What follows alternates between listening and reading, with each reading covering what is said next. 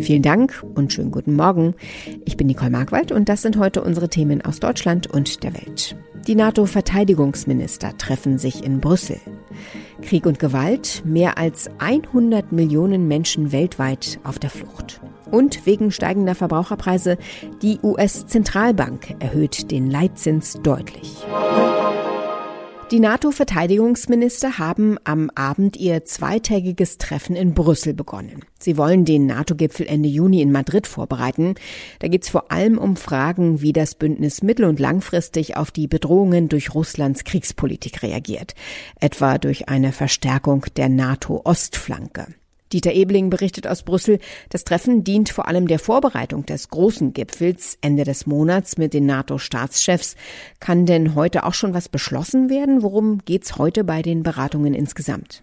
Nun, streng genommen reden wir über eine ganze Reihe von Ministertreffen in verschiedenen Formaten. Außerhalb der NATO geht es auf Einladung der USA vor allem sehr konkret und meist sehr geheim um Vereinbarungen über Waffenlieferungen an die Ukraine. Beim eigentlichen Ministertreffen unter dem Dach der NATO also wird der Gipfel vorbereitet, aber ganz offiziell werden die Entscheidungen dann natürlich von den Chefs in zwei Wochen in Madrid getroffen und auch verkündet. Eines der Hauptthemen wird sein die NATO-Ostflanke. Was ist da geplant?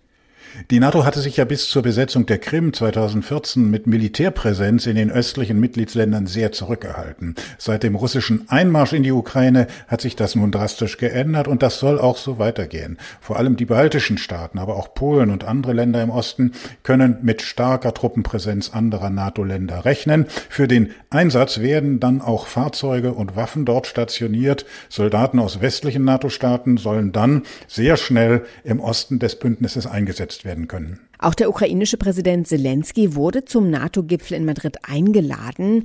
Die NATO will ja den Bündnisfall vermeiden und der Kreml findet die NATO-Erweiterung ja alles andere als gut. Ist diese Einladung dann nicht eine Provokation gegenüber Russland? Die NATO würde das sicherlich nicht als Provokation sehen. Sie hat ja auch bisher an ihrer Position überhaupt keinen Zweifel gelassen, nämlich, dass es das Recht jedes souveränen Staates ist, selbst zu bestimmen, ob er einem Bündnis beitreten will oder nicht. Und dieses Recht ist nach dem Zusammenbruch der Sowjetunion übrigens auch ganz offiziell von Russland anerkannt worden. Provokation also nicht, aber eine ganz klare Botschaft, dass hier die Unterstützung für die Souveränität der Ukraine nicht wirklich verhandelbar ist. Krieg, Verfolgung, Gewalt, aus diesen und weiteren Gründen flüchten jedes Jahr Millionen Menschen aus ihrer Heimat.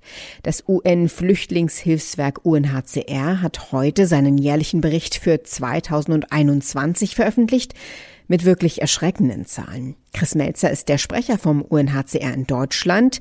Herr Melzer, wie ist die Situation der Flüchtlinge? Wir müssen leider sagen, dass sich die Situation weiter verschlechtert hat. Ähm, es gibt nun 89,3 Millionen Flüchtlinge und Binnenvertriebene auf der Welt, wobei das eine Zahl ist, die den Bericht des letzten Jahres äh, widerspiegelt. Tatsächlich ist die Zahl jetzt ähm, durch die äh, Flüchtlinge aus der Ukraine und die Binnenvertriebenen auf mehr als 100 Millionen gestiegen. Und das ist tatsächlich das erste Mal mindestens seit dem Zweiten Weltkrieg, vielleicht sogar innerhalb der Menschheitsgeschichte, dass wir eine so erschreckend hohe Zahl von vertriebenen Menschen erreicht haben. Aus welchen Gründen fliehen denn die Menschen? Also die Gründe sind eigentlich immer die gleichen, denn wir sprechen tatsächlich von Flüchtlingen, also nicht von Migranten, die aus wirtschaftlichen Gründen ihr Land verlassen, um eine bessere Zukunft zu suchen, sondern wirklich von Menschen, die, die vertrieben wurden, die vor Krieg und schweren Menschenrechtsverletzungen, vor Gewalt fliehen. Und woher stammen die meisten Flüchtlinge? Die Fluchtländer sind ähm, mehr oder weniger die gleichen geblieben. Da ist allen voran natürlich Syrien, da ist auch Afghanistan, der Südsudan, der ist Myanmar. Hinzugekommen ist jetzt natürlich in der Tat Ukraine. Ähm, die Ukraine Ukraine ist also der, das zweitgrößte Land, aus dem die, die Flüchtlinge kommen. Und es ist die am schnellsten wachsende Flüchtlingssituation, die wir bei UNHCR und uns gibt es seit 72 Jahren jemals beobachtet haben. Schauen wir mal drauf, wo Sie hingehen. Welches Land nimmt denn die meisten Flüchtlinge auf? Das größte Aufnahmeland ist nach wie vor die Türkei mit fast äh, vier Millionen Menschen aus äh, Syrien.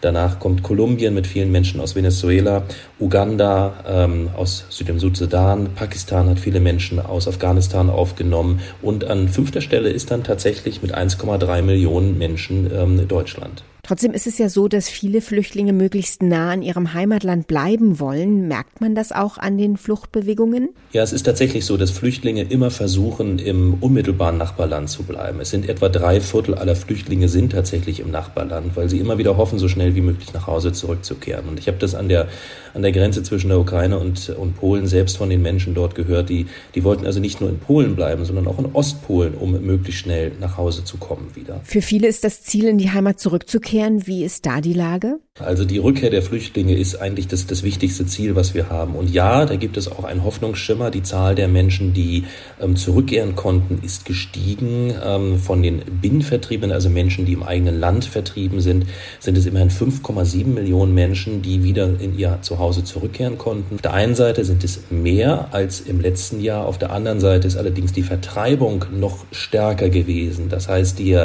die Zahl der vertriebenen Menschen wächst immer noch schneller als die der Menschen, die nach Hause zurückkehren können.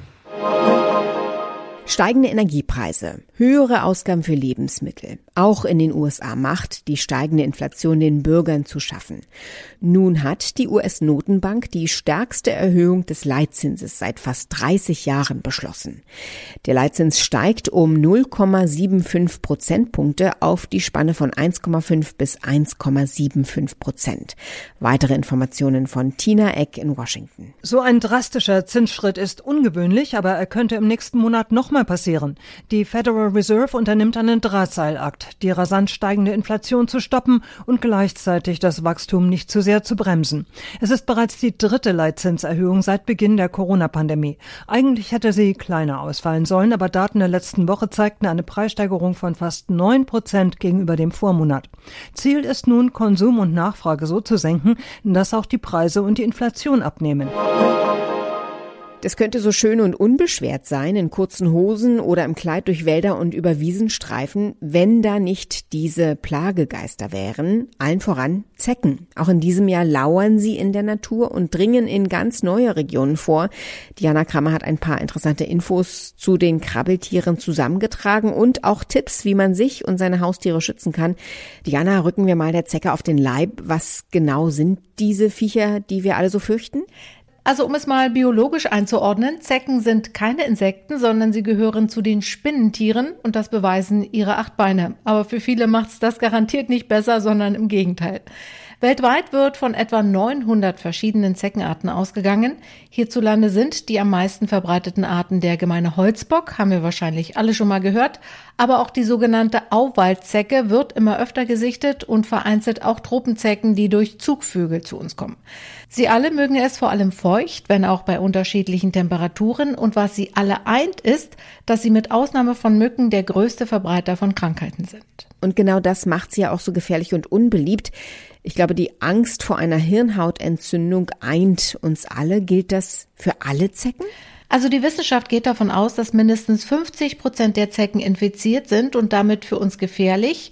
Vor allem gilt das für die jungen, kleineren Tiere. Deshalb ist es gerade jetzt im Sommer so wichtig, sich gründlich abzusuchen, immer wenn man in der Natur, aber auch im Garten war, vor allem wenn man nach einem Sommerregen durchs hohe Gras gestreift ist. Die meisten Zecken gelangen über unsere Haustiere ins Haus, deshalb auch die, vor allem Katzen und Hunde, jeden Tag gründlich absuchen. Ich selbst taste meinen Hund wirklich jeden Abend überall ab. Ich habe Glück, denn er liebt das und so haben wir gleich eine Art Massageeffekt und auch eine kleine Kuscheleinheit. Wenn man jetzt eine findet, was ist zu tun? Es gibt ja viele Mythen, dass Zecken zum Beispiel durch Fett wie Butter oder Öl einfach abfallen. Das ist aber nicht wirklich verlässlich. Am besten benutzt man eine Zeckenzange oder einen Zeckenheber. Die gibt's eigentlich überall und wir als Hundebesitzer haben die Dinger wirklich überall bereit liegen. Die Zecke dann nicht drehen, sondern rausziehen und danach ganz wichtig, sie verlässlich entfernen. Sie einfach in der Toilette runterspülen reicht nämlich nicht. Es fällt mir ziemlich schwer, jetzt hier Tipps zum Töten von Zecken zu geben, aber ich gebe mal weiter, was im Netz empfohlen wird. Entweder in kochendes Wasser werfen oder zerdrücken, auf jeden Fall dann aus der Wohnung entfernen. Zecken eilt ja der Ruf voraus, extrem zäh zu sein. Beschreib doch mal die Überlebenskünstler. Also wenn man die Fakten hört, dann haben Zecken eigentlich Superkräfte. Sie können bis zu drei Wochen unter Wasser überleben, deshalb nicht im Abfluss runterspülen, selbst in der Waschmaschine. Bei 40 Grad fahren sie mit Karussell, sind aber danach nicht tot. Auch im Eisfach können Zecken überleben und in der Wohnung, zum Beispiel gut getarnt auf dem Teppich, sogar bis zu zehn Tage.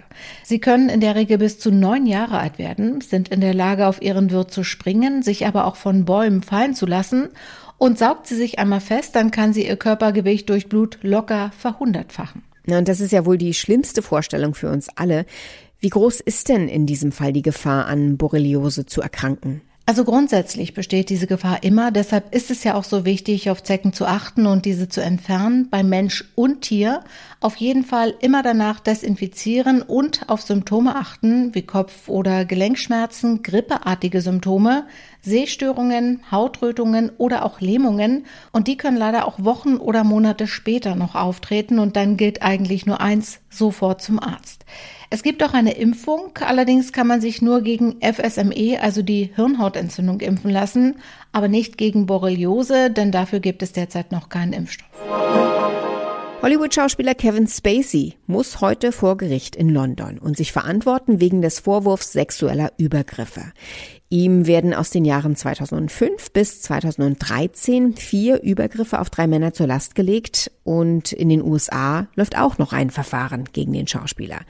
Christoph Meyer berichtet aus London. Was genau wird Kevin Spacey in dem britischen Prozess vorgeworfen? Ja, Spacey werden sexuelle Übergriffe in vier Fällen gegen drei verschiedene Männer vorgeworfen und einer dieser Fälle ist schwerwiegend. Da geht es um etwas, was man in Deutschland wohl als Vergewaltigung bezeichnen würde. Hat er sich denn schon zu den Vorwürfen geäußert? Wie geht er damit um? Ja, Spacey streitet die Vorwürfe ab. Einem US-Sender sagte er, er wolle sich dem Prozess stellen, werde sich verteidigen und hoffe auch darauf, für äh, ähm, unschuldig befunden zu werden. Schauen wir auf die USA, da wird es wohl auch noch eine Klage gegen ihn geben. Ein heute 50-Jähriger wirft Kevin Spacey vor, im Alter von 14 Jahren von ihm belästigt worden zu sein. Und es gab noch andere Klagen gegen ihn, aber verurteilt wurde er bisher nicht, oder? Ja, der Fall in den USA ist ein bisschen anders, weil es äh, dort um eine Zivilklage geht. Das heißt, ähm, es geht um eine Geldforderung. Ähm, in äh, Großbritannien ist es tatsächlich ein Strafverfahren. Das heißt, Spacey muss damit rechnen, zu einer Strafe, möglicherweise auch einer Haftstrafe verurteilt äh, zu werden. Und das ist, soweit bekannt, das erste Mal, dass er ähm, wegen äh, solcher Vorwürfe auch vor Gericht steht. Soweit das Wichtigste an diesem Donnerstagmorgen. Mein Name ist Nicole Markwald. Ich wünsche einen guten Tag.